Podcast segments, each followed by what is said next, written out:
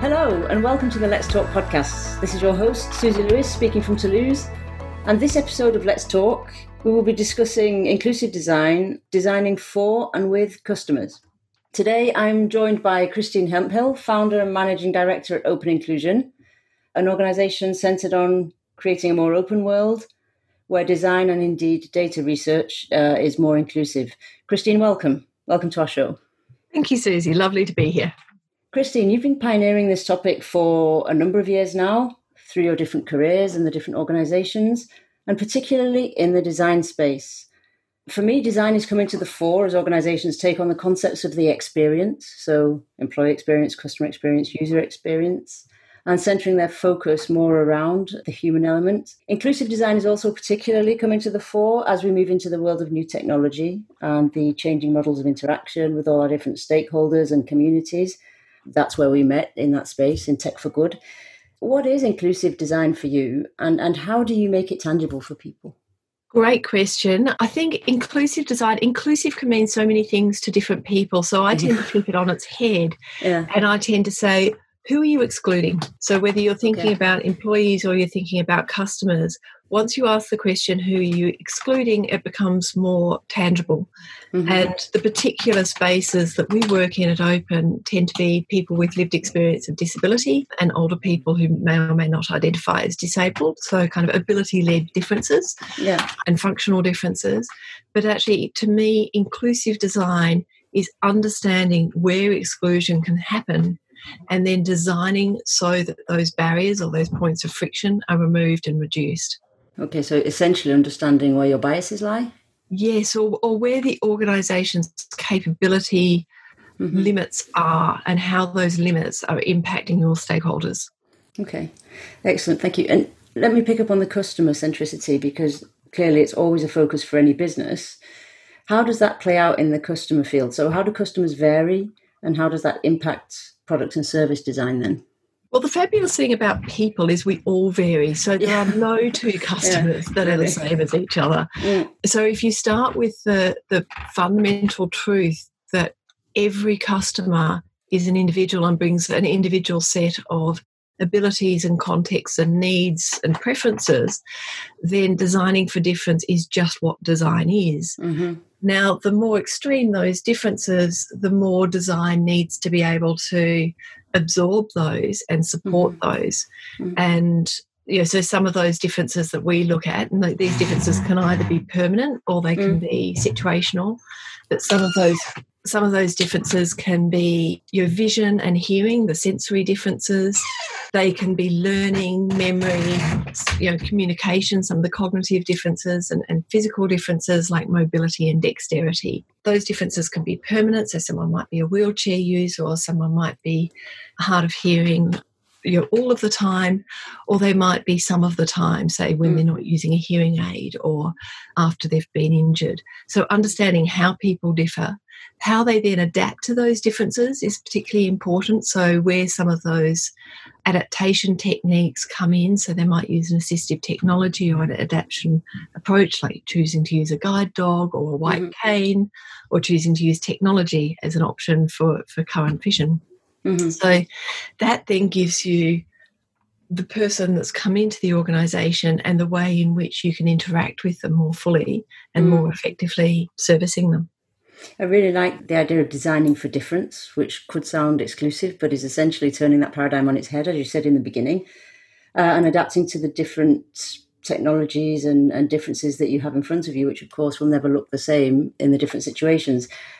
How does an organization know how they're doing in regards to including these different needs of their customers? The only way you can really know is to ask. And like all good okay. things to do with consumer, really listening to the voice of, mm-hmm. of customers. Mm-hmm. And what's interesting about difference is the more different the voice of customer you're listening to, the greater the insight you're getting. Mm-hmm. And so, inclusive research, which is you know, what, what we really specialize in here at Open, yeah. is specifically asking consumers or users, you know, in a, in a say government sense, of a service or product, what their experience is mm. when they have quite specific needs. So, looking to the edges of the, the normal curve mm. and really looking to how people are experiencing it there. So, that then gives you a very broad range of customer experience. It also quite often highlights the points of customer experience failure that you might not otherwise know why you've got such divergence across your customer experience.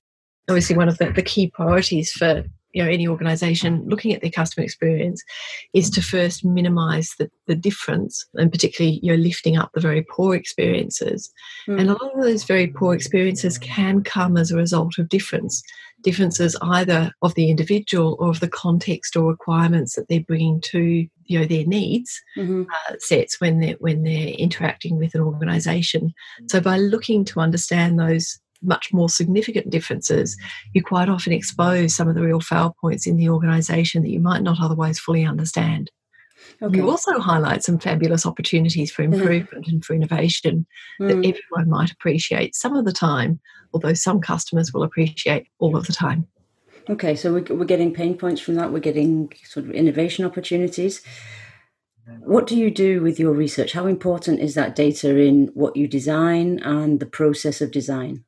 It's absolutely critical because it mm. gives it gives you a starting point to know what to address so mm. by having a good understanding of what the customer base is what the likely you know range of needs are across that customer base and there's quite good statistics and understanding that you can look at for large organizations for that then going and doing some assessment of customers in that space whether it's surveys or mystery shopping or you know, hearing the voice of the customer in various ways, mm. doing that listening, that can then really help prioritize with all the other voice of customer data what are the areas to address that are going to have the biggest positive impact on the you know on the organization? What are the areas that are having essentially the biggest exclusion factor on the organization today and causing the most you know pain in the system both for the organization that might just not be flagged up as being as a result of difference, but in mm-hmm. fact are, but also for your customers. Okay, and how can it influence financial and innovation and social value of an organization in terms of customer and branding? Hugely. So one in five people in in Europe will have a disability that's a permanent disability. About one in three will have a specific access need at any point in time. So might be going through a long term health condition like a, a you know, going through chemo, might have a broken arm, etc. Mm. So, um, and that doesn't take into account people with situational needs, so standing on a bouncy train or bus trying to interact with, uh, mm. with a digital environment. Mm-hmm. So, it's a very, very large market. It, it's increasingly getting addressed by organisations, particularly the lead organisations that do understand the power of inclusive design, and there are mm-hmm. a number of organisations really beginning to, to do so but it is a highly unaddressed market, which makes it a very large opportunity now for those organisations that step into this and start differentiating on the basis of good design that works for all. Because actually, once you do provide a more inclusive design, and a more consistently good experience to customers. It is one of those great things that, that triggers higher loyalty, higher advocacy, and higher retention of mm. customers, which we all know is, is obviously a far more valuable way to, to manage your customers mm. than, than trying to constantly recruit and, and bring new ones in. Clearly. Yeah. It's about listening intently to what they want and where they're at and what they're doing. Exactly. Uh, but, but how would an organization go about thinking about inclusive design if they are not using that in their processes today and they don't work that way? What would be the first step?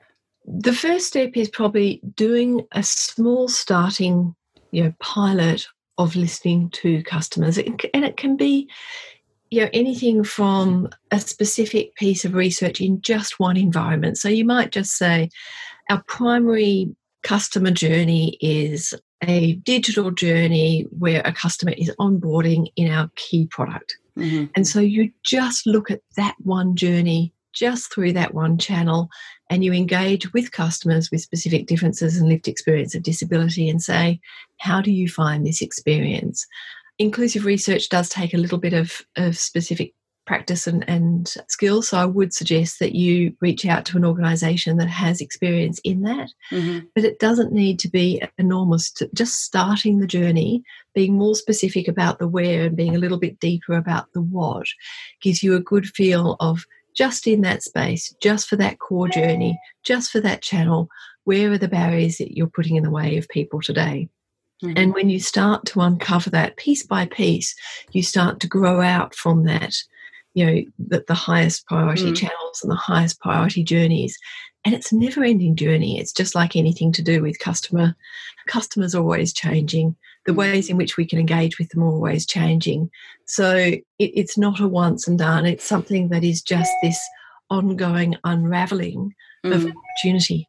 So, so it's not a, a, project; it's a mindset. I'm hearing it. It is, and and it, mm-hmm. there's two different ways. You know, once you've started to listen to customers, and and that really should be an ongoing. Mm. But you know, getting that voice in. Once you're listening to customers, there's different ways that you can respond to that too. One of them is obviously fixing the environment you found breaks in. Yeah. So you know, back to that example I used before, you know, yeah. you say you've got a digital journey and mm-hmm. you've found some breaks that mean that people with various access needs are finding it really difficult to complete the journey. Mm-hmm. You can obviously go back and fix that product and fix that environment and that particular journey.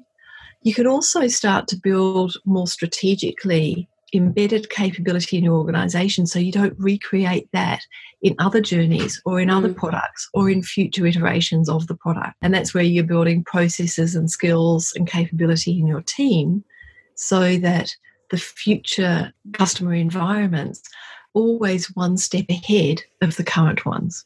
Okay. So, and, and so they basically pilot it and then start looking systemically at what they can change to enable the environment to do that. Absolutely. Right? Yeah. And, you know, and when you're piloting it, when you're actually fixing a product and starting to test it, you know, starting to build it out, you can test it with mm. people with with specific access needs. You know, people who are blind can do paper prototypes. They just have someone voice over it as if it was the assistive technology reading it out. So, yeah. at any stage in the design process, a little bit, you know, bringing in a, a, some inclusive, specifically mm. inclusive voices will just enable that process to be much more powerful. Mm. So, you know, from co creation up front, getting some input into prototypes and, and various you know design sprints as you're going through and then obviously you're getting some some good inclusive usability testing before you roll things out live and essentially thinking out of the box to coin a phrase Yes, um, well, just thinking through other perspectives. Yeah. It's, it's just out of your box because yes. it's in someone else's box. So everyone has their own perspective. yes, yeah. everyone's got their own box. So it's just recognizing that we all have and actually it's it's true of the disability community mm. as well just having one person from the disability community doesn't mean you've engaged you know with inclusive design effectively because it doesn't matter who we are, we still live within the perspective that we mm. have. So it's just getting, if you're going to, I, I, think about it actually, I've got a little acronym which is SWIM, which is someone who isn't me.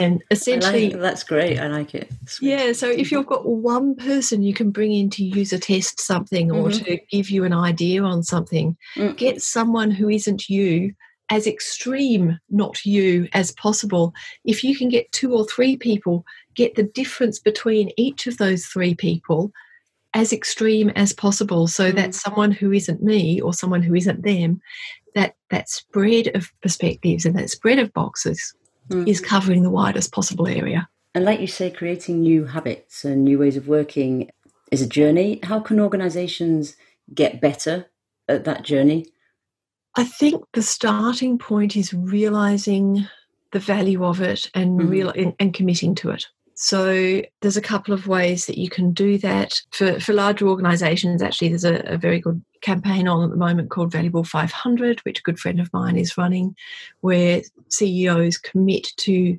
including disability at the senior level in the organisation and having broad mm-hmm. conversation around mm-hmm. it. Mm-hmm. And that commitment is absolutely critical because that then enables the business at all levels below to be able to make the changes required. It essentially removes some of the organisational barriers that can otherwise get in the way. Mm-hmm. So, recognising the value of this space and actually having that commitment. I always talk about, you know, people say, is this a CSR initiative or is this a customer mm. initiative? And I say, this is a CFO initiative. This should be the CFO that is the number mm. one proponent of and supporter of inclusive design because this is such a large, open, and undermet market yeah. that this is something that an organisation should be committing to from a business sense right at the top. Mm-hmm. So it's a strategic initiative that should be led right from the top of any organisation.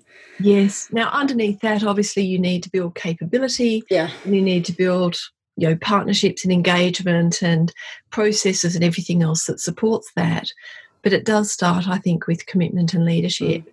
and then it's fulfilled by your organizational capability and just building it into the way we do things around here. Hmm. Christine, thank you so much for coming and sharing your thoughts. Would you have any last tips for organizations looking to develop an inclusive business as a positive strategic differentiator and to start that journey? Probably three tips.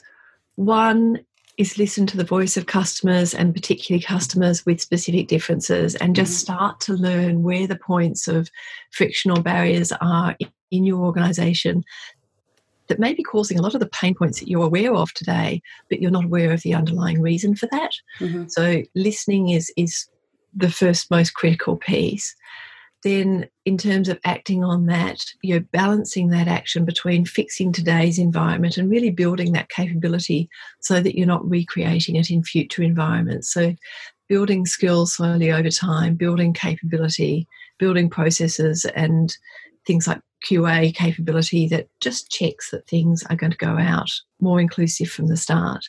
And providing options. It doesn't all need to be one size fits all. Mm. Um, the third one is, you know, don't try and push universal design beyond its capability. Universal design where you're trying to fit you know a design that, that works for many people is great but it has its limitations so recognize that people have very strong differences in, um, between them mm. and provide options and that's as long as there's good options where customers can get the journey done that they're there to do, mm. uh, there's no harm in that at all.